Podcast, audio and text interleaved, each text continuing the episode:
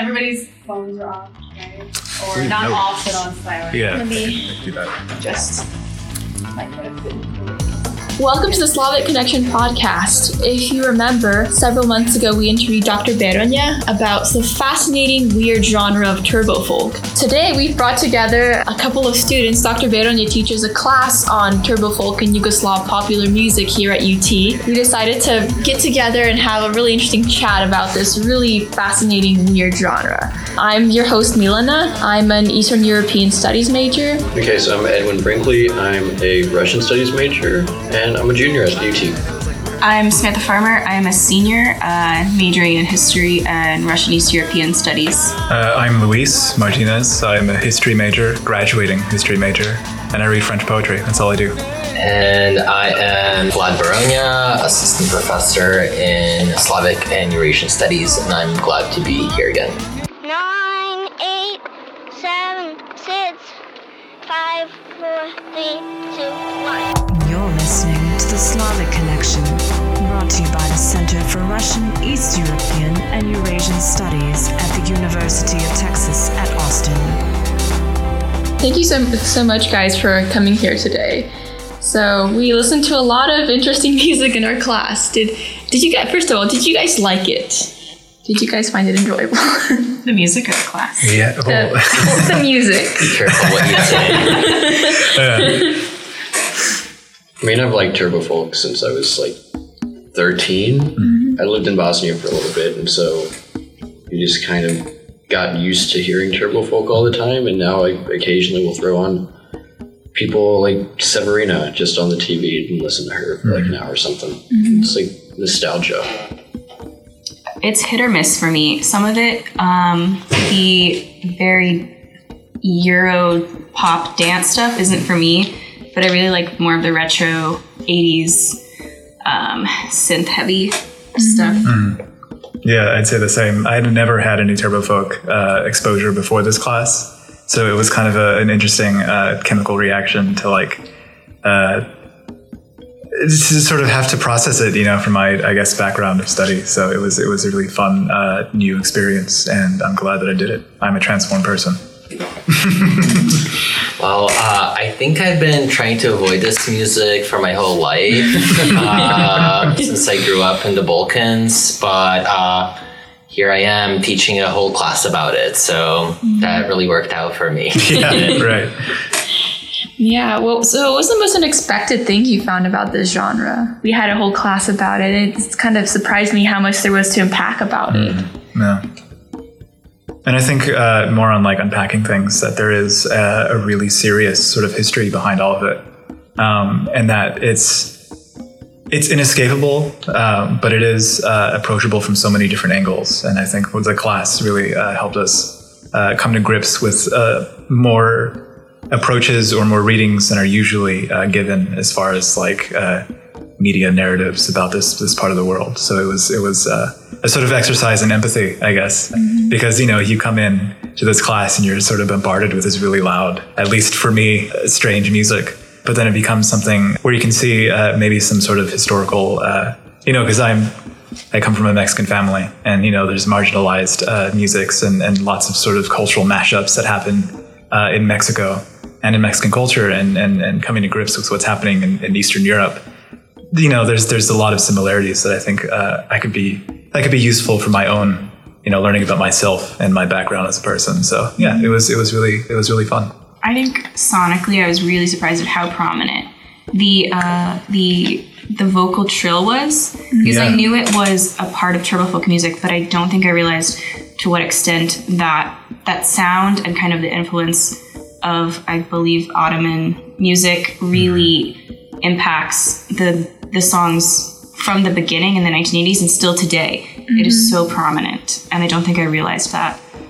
Uh, but you do when you listen to a lot of it. Yeah, and it's so interesting to me the way that it starts out by being this heavily folk influenced music where you're also borrowing a lot of the instrumentation of folk music and maybe a lot of this the um, historical oriental scales found in Balkan music.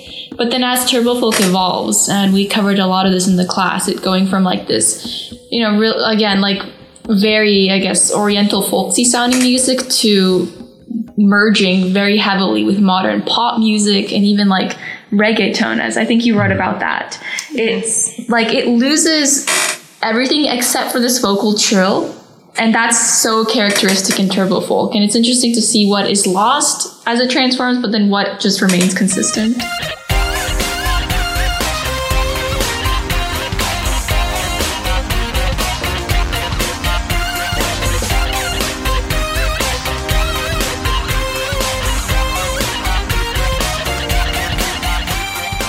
what did you guys write about on your on your final projects My, my paper was sort of a, a, a an interpretation of, of the beginnings or like the creation of turbo folk uh, through the lens of, of kitsch as a sort of cultural historical category. It, it, it kind of borders, well, it is an aesthetic category as far as like kitsch historically has been used to uh, designate a sort of uh, an artwork as, as low or false art. And it's something that turbo folk, or at least its sort of cultural ancestor, neo folk, was subjected to. The early 70s, I think it was 71 or 72 neo folk as far as uh, Balkan folk music in, in the in the Yugoslav market was concerned was designated as kitsch as uh, not up to par with uh, you know the socialist cultural standards. And you know it wasn't alone in this. There were comic books and magazines punk records too were, were deemed kitsch. And so in my paper I, I kind of trace back to this this this kitsch and it came in the form of a tax. The kitsch records uh, and and material uh, was taxed. And uh, just wanted to trace out in the first part of the essay what kind of effect being designated as kitsch uh, had on neofolk to make it turbo folk or, or to sort of help it on its way to becoming turbo folk as we know it. And sort of how that reverberates too in contemporary forms of turbo folk um, and in the second part of the essay it's sort of reversing the tact of, of saying okay how does turbo folk then uh, use its sort of marginal uh, aesthetic or its its its kitschiness to uh, translate or articulate a lot of the historical background that has happened since uh, the fall of Yugoslavia to sort of make a kitsch articulation or expression of, of historical trauma or just just a sort of general cultural anxiety. And I think it's interesting that uh, it sort of lends itself, despite all the the the, the um, how do you say like generic pop elements of, Yeah. of turbo folk? It does there is still something sort of off kilter about it by by definition. And so it lent itself to that kind of analysis really well. I don't know if i did it really well but you know we'll see. You can read it. I could say that uh, Luis's essay is one that starts with a quote by Kafka and addresses uh, turbo folk, and also it does one of the most brilliant readings of Vicky's uh, Marlboro Coca Cola Suzuki um, in a very surrealist key. So Yeah. I would definitely encourage encourage you to check it out on our website. Yeah, we'll probably post the resources at the at the on our website, right?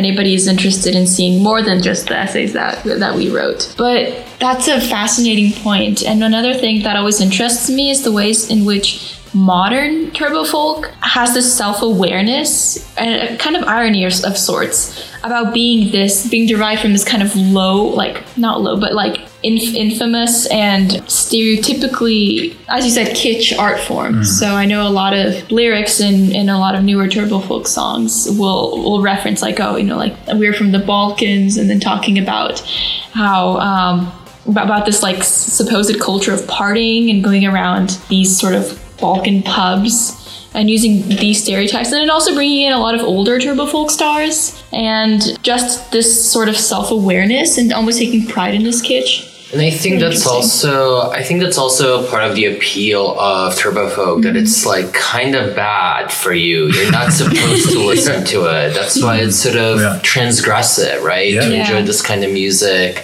you know, is something you're not supposed to do. It's forbidden fruit. So uh, that's why it has such wide appeal as well, I think. It's like sort of a guilty pleasure almost. I don't want to go around telling people that I listen to Turbo Folk, but I'll still listen to it almost every every day, every week. Just wow yeah. I mean, with the expectations kind of lower themselves, mean, mean that you, I think turbo folk artists have a lot of uh, leeway to kind of make music and text transgressive because it's kind of its own space that's thrown aside.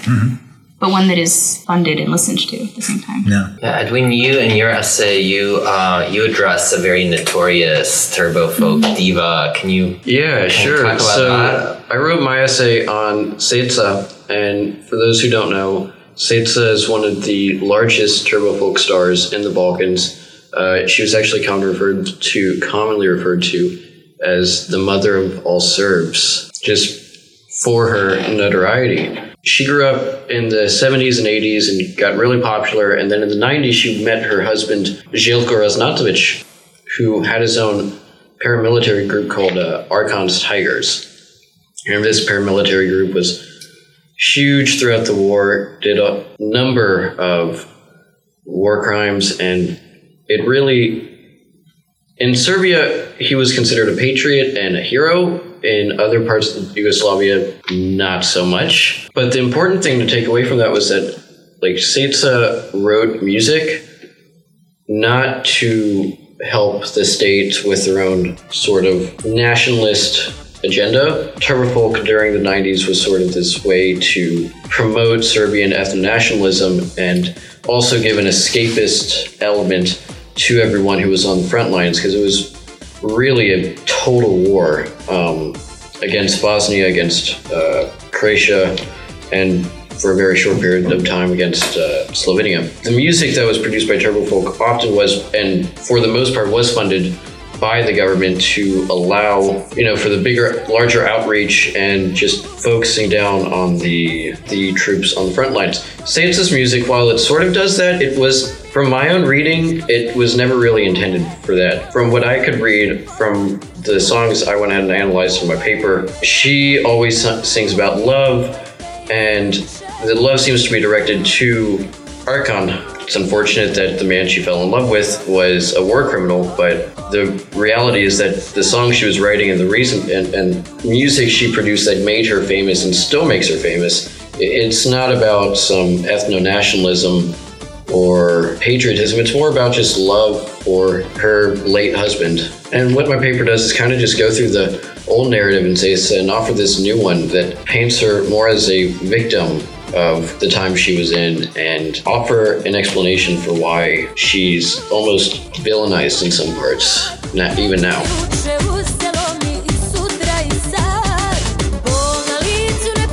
Yeah, I, I also uh, Ceca in my essay because I mean, this marriage, right? If, if you have a turbo folk star marrying a literal war criminal, that really solidifies this sort of symbolic marriage between fervent nationalism and then turbo folk.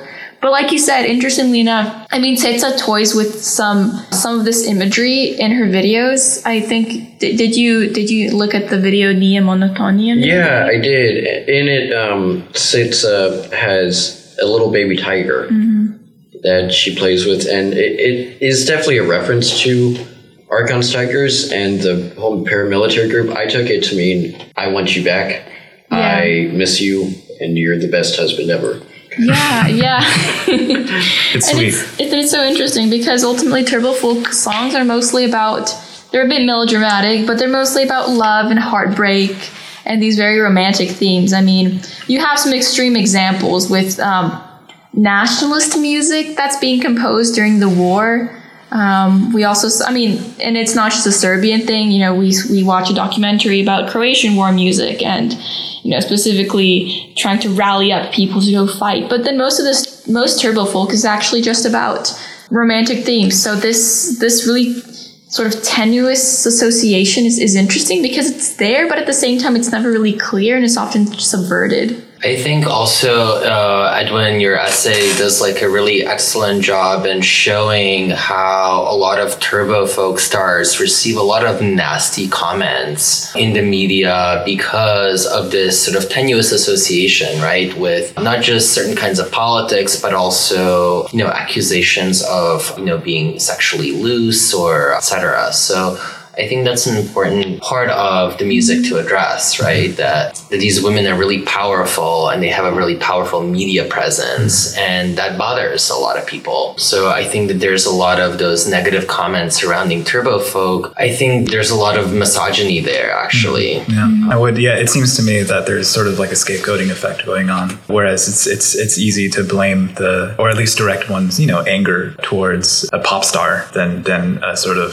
systematic you know movement of history. So it's like you have this symbolic. Uh, yeah, I mean, turbo folk when you when you talk about sort of melodrama in turbo folk, but also. Uh, in its themes and its symbolism, it is kind of generic and and at the same time carries that sort of uh, Orientalist charge. And so a lot of the, the divas sort of set themselves up as as um, in one sense as you know very empowered and um, asserting their difference as a sort of source of that power but at the same time they're kind of also setting themselves up as sort of a target for uh, displaced anger or displaced frustration as far as memories go historical memories just the fact that they're powerful, very, very powerful images is very, I mean, we, we, I remember reading an article in class about this. When you compare them to Western pop stars, a lot of the current turbofolk divas that, you know, dominate the airwaves are, first of all, older women compared to Western standards. So often in their 30s and even 40s. I think Ceca might be in her 40s actually, and she's still, you know, a really big star. Um, and they're also, they just exhibit very clear images of power. So a lot of Western, I mean, there, we do have um, some very, I mean, I don't know, I'm thinking of like Beyonce, very, very clear, like sort of powerful women, but then a lot of other celebrities are sort of like more like playful, girly, not necessarily very strong, forceful women, but in a lot of turbo music videos, you can kind of see that the star is the one in charge, and and often she's the one who has like the the male backup dancer, so she's the leader. So it's I, I can definitely see how that can be something that is a target of of anger in a society that still has you know a lot of traces of patriarchy and misogyny in it.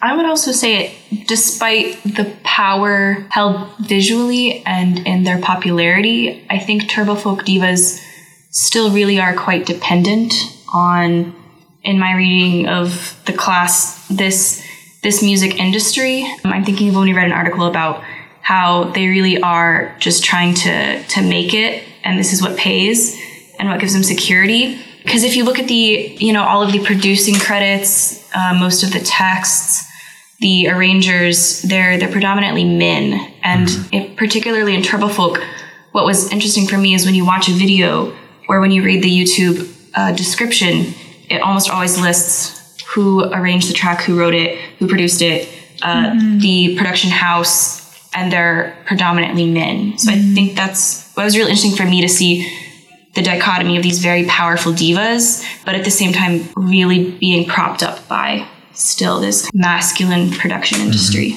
Yeah, who has the who has the capital right behind Yeah. this industry? And it's I think it's mostly men.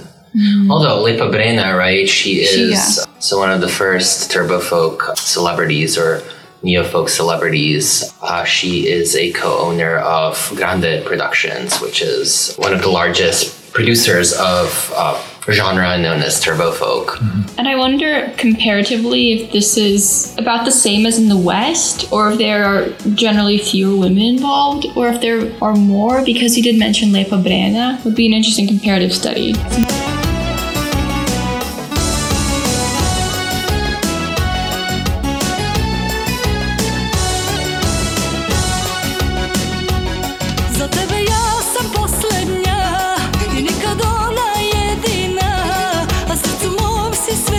You wrote a really interesting paper about reggaeton um, influences in turbo folk. That's really unusual because uh, in my in my research, I actually wrote about Oriental influences in turbo folk.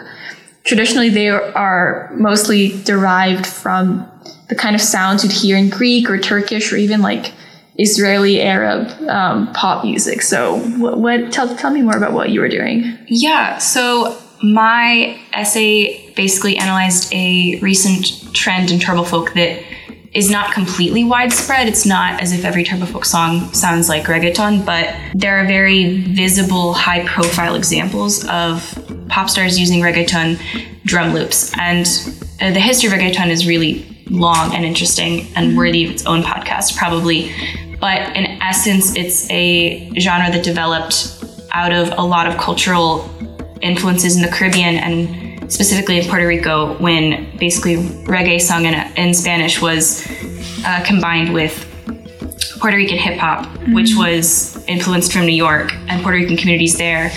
And it's essentially this very specific, widely used drum loop sound um, that is very repetitive. And when you hear it, when this project, if I listen to any pop song and I hear a reggaeton drum loop now, I'm like, oh, that's a reggaeton drum loop because they're they're the same box of tricks. And so I analyzed how um, some pop songs in the Balkans now use these drum loops, and it it sounds so close to real reggaeton. And I analyzed how the reggaeton as a genre in its lyrical content and its history really matches the history of turbo folk as kind of a very hybrid, like a hybridizing, cannibalizing genre that just takes influences in. And so it's kind of positioning turbo folk as really a global product that can be listened to outside of the Balkans.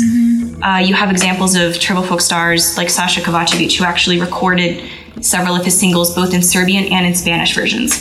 Oh, wow. Interesting. Yeah. Yeah. In 2016, 2017, he had three reggaeton singles.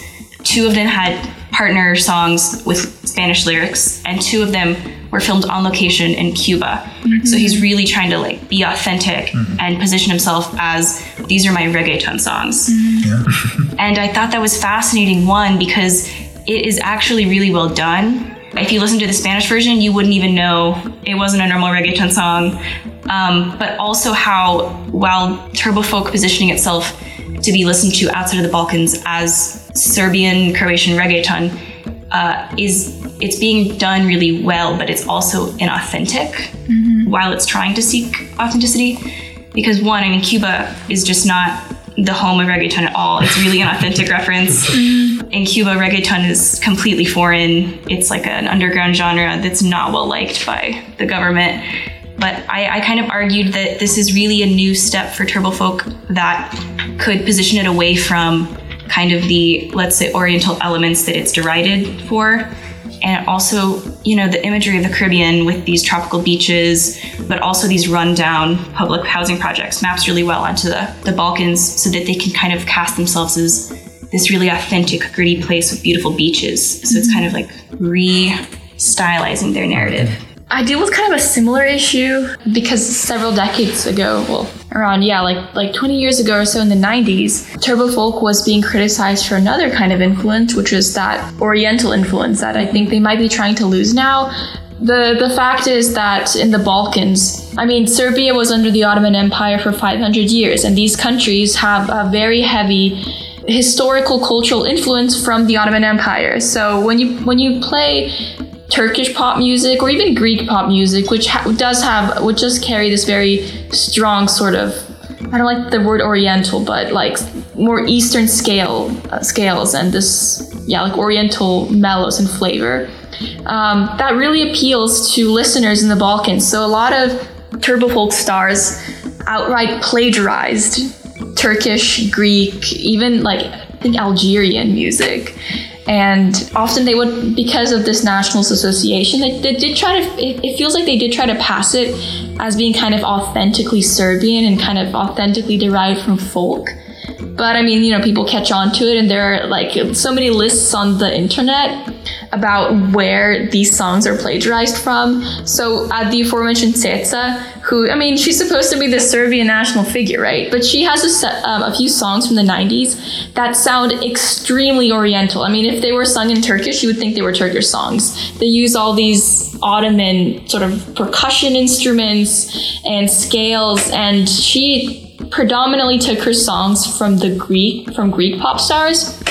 But one of them was a pop star called um, Anna Vissi, who's from Cyprus, which is quite close to Turkey.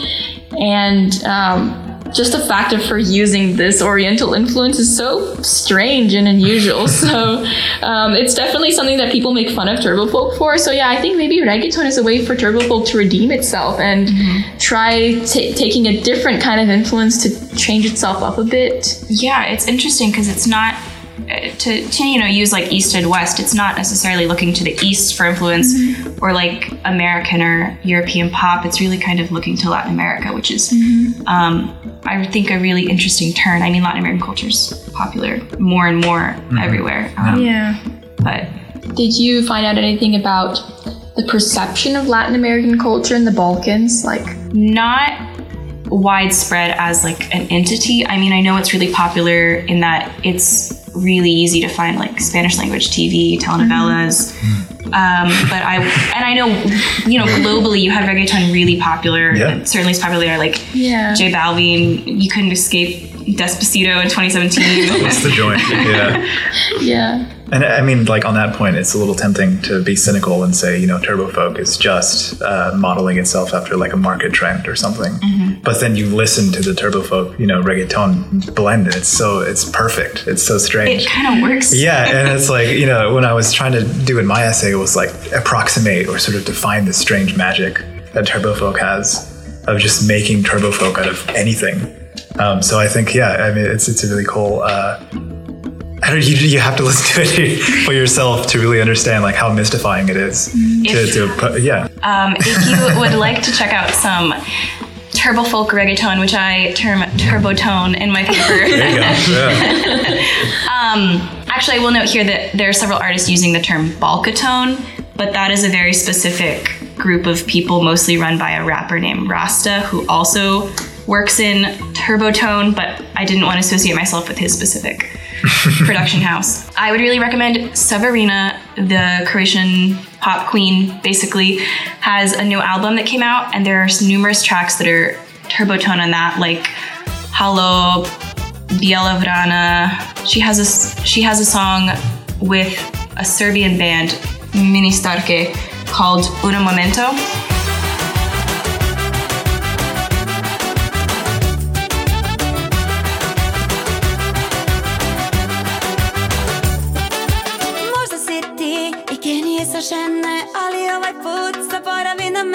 I would also recommend Sasha Kovacevic because he is a fascinating case study.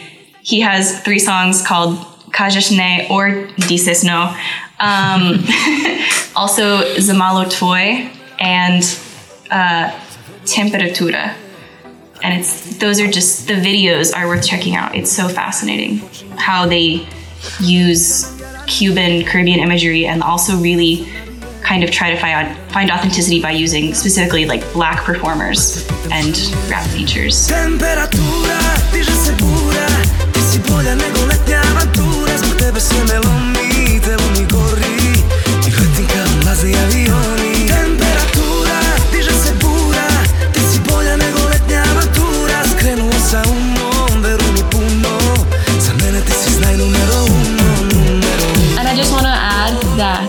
If you guys are interested in the really weird Oriental influences in Turbofolk, like not weird, but really unexpected um, in Oriental elements in Turbofolk, check out Ceca's song Oproštajna večera.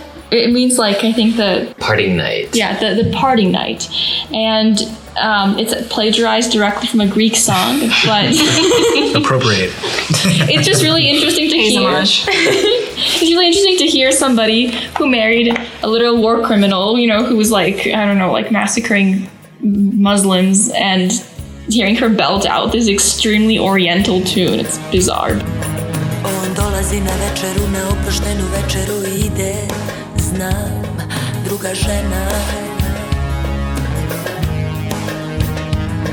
I sreća meni namenjena razbi se ko posuda sa ledom I wonder also to what extent is uh, because the let's say the Turkish or Ottoman influences in Balkan pop music are sort of disavowed. They're in a sense unconscious in many ways, even though they're sometimes picked up and that influences is. But I think, I mean, uh, in giving your essay, Milan, I'm just wondering, like, what do you think of the current relationship between, I mean, Turkey and Serbia? I mean, those those relations have warmed up, right? so, do you think that turbofo? I mean, do you think that there's kind of more of an acceptance of Ottoman culture and the fact that Ottoman culture is a big part of Serbian identity in Serbia?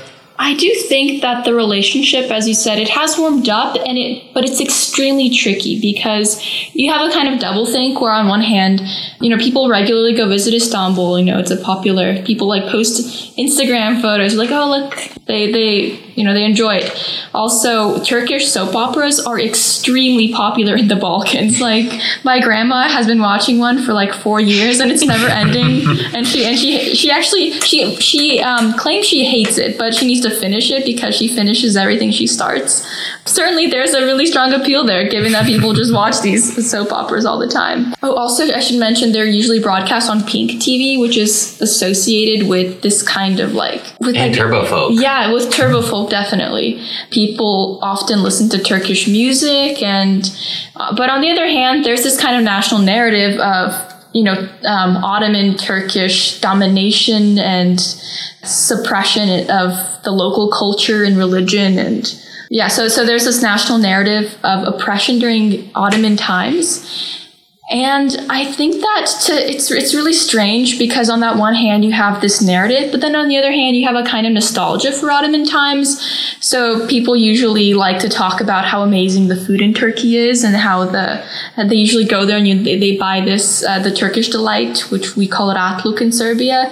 Um, so I think that while um, relations definitely have warmed up, and it has been accepted to some extent, but then again, whenever this sort of nationalist sentiment flares up, often that um, the, the Serbian nation is juxtaposed against its neighboring uh, um, Catholic, but especially Muslim and Turkish neighbors. I mean, I think your essay is really fascinating because I think it kind of goes below the surface of this turbo folk stereotype and it really teases out these different kinds of contradictions that are not only uh, inherent to turbo folk or apparently, you know, exist in turbo folk, but uh, for uh, national identity in the Balkans in general, right? Which is really still being formed you know after after a series of wars after the collapse of communist project and after you know a very long period of colonization. It's kind of fascinating to see how that plays out in popular culture and popular music all these different layers of history. Very commercial pop music. Um, and i think you do a great job in sort of digging those out and laying them out Thank you. As somebody who's really fascinated by culture, I was glad I could get I got to explore the sort of broader phenomena of like Orientalism and Balkan views towards that. But I wanted to ask you guys, coming out of this class, has the way that you listen to music changed? What are your what are your takeaways? So the, the name of this class is is punks and divas in uh, Eastern Europe, I think, right? Um, Southeastern Europe. Southeastern Europe, yeah. And uh, I came in for the punks, and I didn't know what divas were until we got to the turbo folk part. Um, so I was tricked, and I want my money back. Um, but there's uh, there's there's uh, Werner Herzog, I think, said something like any any serious film education includes WrestleMania. You know, like a serious study of WrestleMania. And so I came in with that. When we started doing Turbo Folk, I, I thought of like, okay, I'll learn about how to deconstruct, you know, pop culture to, to sort of like produce semiotic analyses of cultural phenomena and, history and trauma. But then I got totally into it. I heard I heard Vicky, uh, Coca Cola, Marlboro, Suzuki. I fell in love, um, and you know, going back to wrestling. You know, as a kid, I, I watched wrestling and was terrified and was thrilled, and it kind of brought me back to that sort of raw state of just appreciating like the viscerality of, of, of pop culture.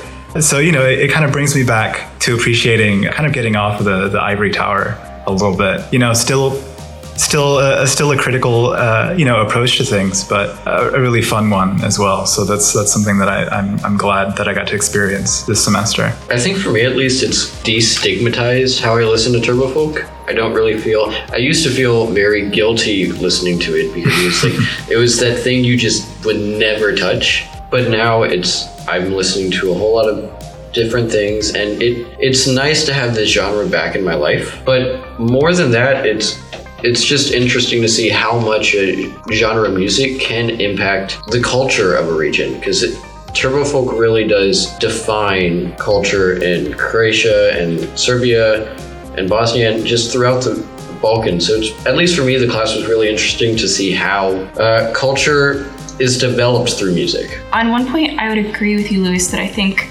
definitely now, whereas there was resistant, mm-hmm. there was resistance to me buying into turbo folk, and I wouldn't say I bought into it, but like other similar genres that have like very like reggaeton. Like reggaeton really has a problematic past of like misogyny that is still prominent, but there is like an invitation to just kind of like you know immerse and forget.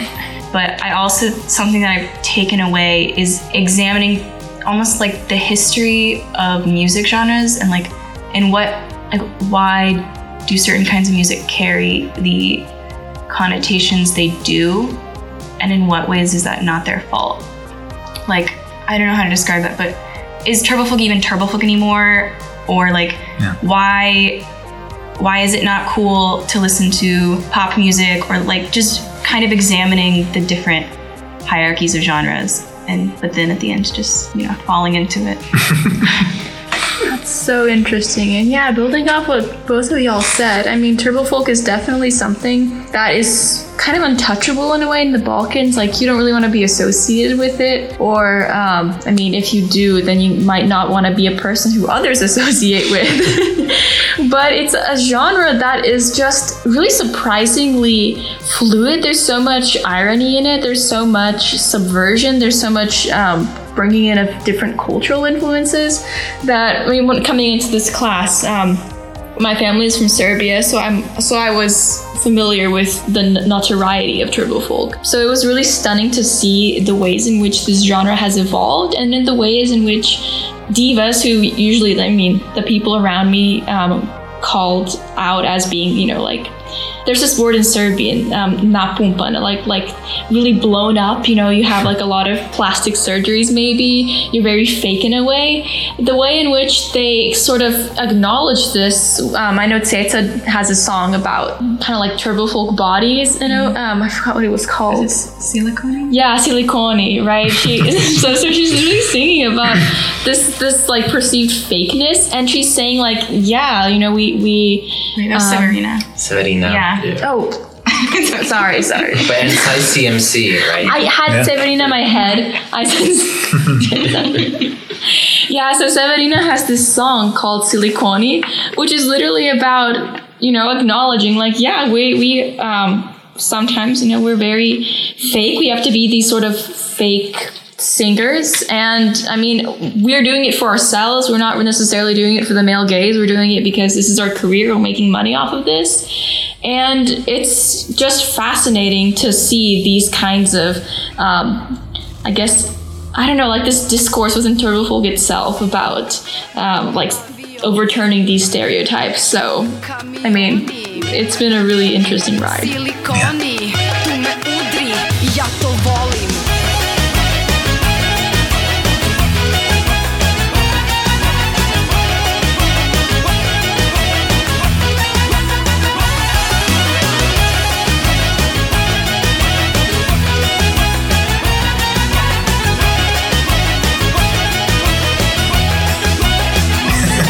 Thank you so much for coming today, guys. I mean, it's Thank been it's been awesome, and um, I I have been informed that you, Luis, am I saying that correctly? Luis. Yeah. Luis, Luis, and Samantha, you guys are graduating, Yeah. and well, So I- Yeah, congratulations. Severina. and what are your plans post?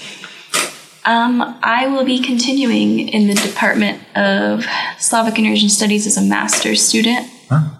So I'll still be around. Can't get rid of me. Awesome. Uh, well, um, as a as a as a pseudo surrealist, um, I'm going to take after my uh, my uh, political party, my aesthetic political party, to uh, go underground, disappear, and uh, you may hear of me again. Just you know, I'm going underground, basically. That's what we expected from you. Oh, yeah, yeah. Yeah. All right. Well, again, thank you so much, and I hope to see you guys around, or to not see you around. Oh, yeah. if you don't disappear, I will be disappointed. Not if Zat ti taksi, pijan si da voziš Idi jer boli što bila bi bilo čija I ne znam da si shvatio tvoj poziv Je upravo onaj koji se ne odbija Laži manje važe Iako se trudim da vjerujem The views expressed on this episode do not necessarily reflect those of the show or the University of Texas. Please visit slavxradio.com for more information. Thank you for listening. The Slavic Connection is produced by the Center for Russian, East European, and Eurasian Studies at the University of Texas at Austin. Thank you.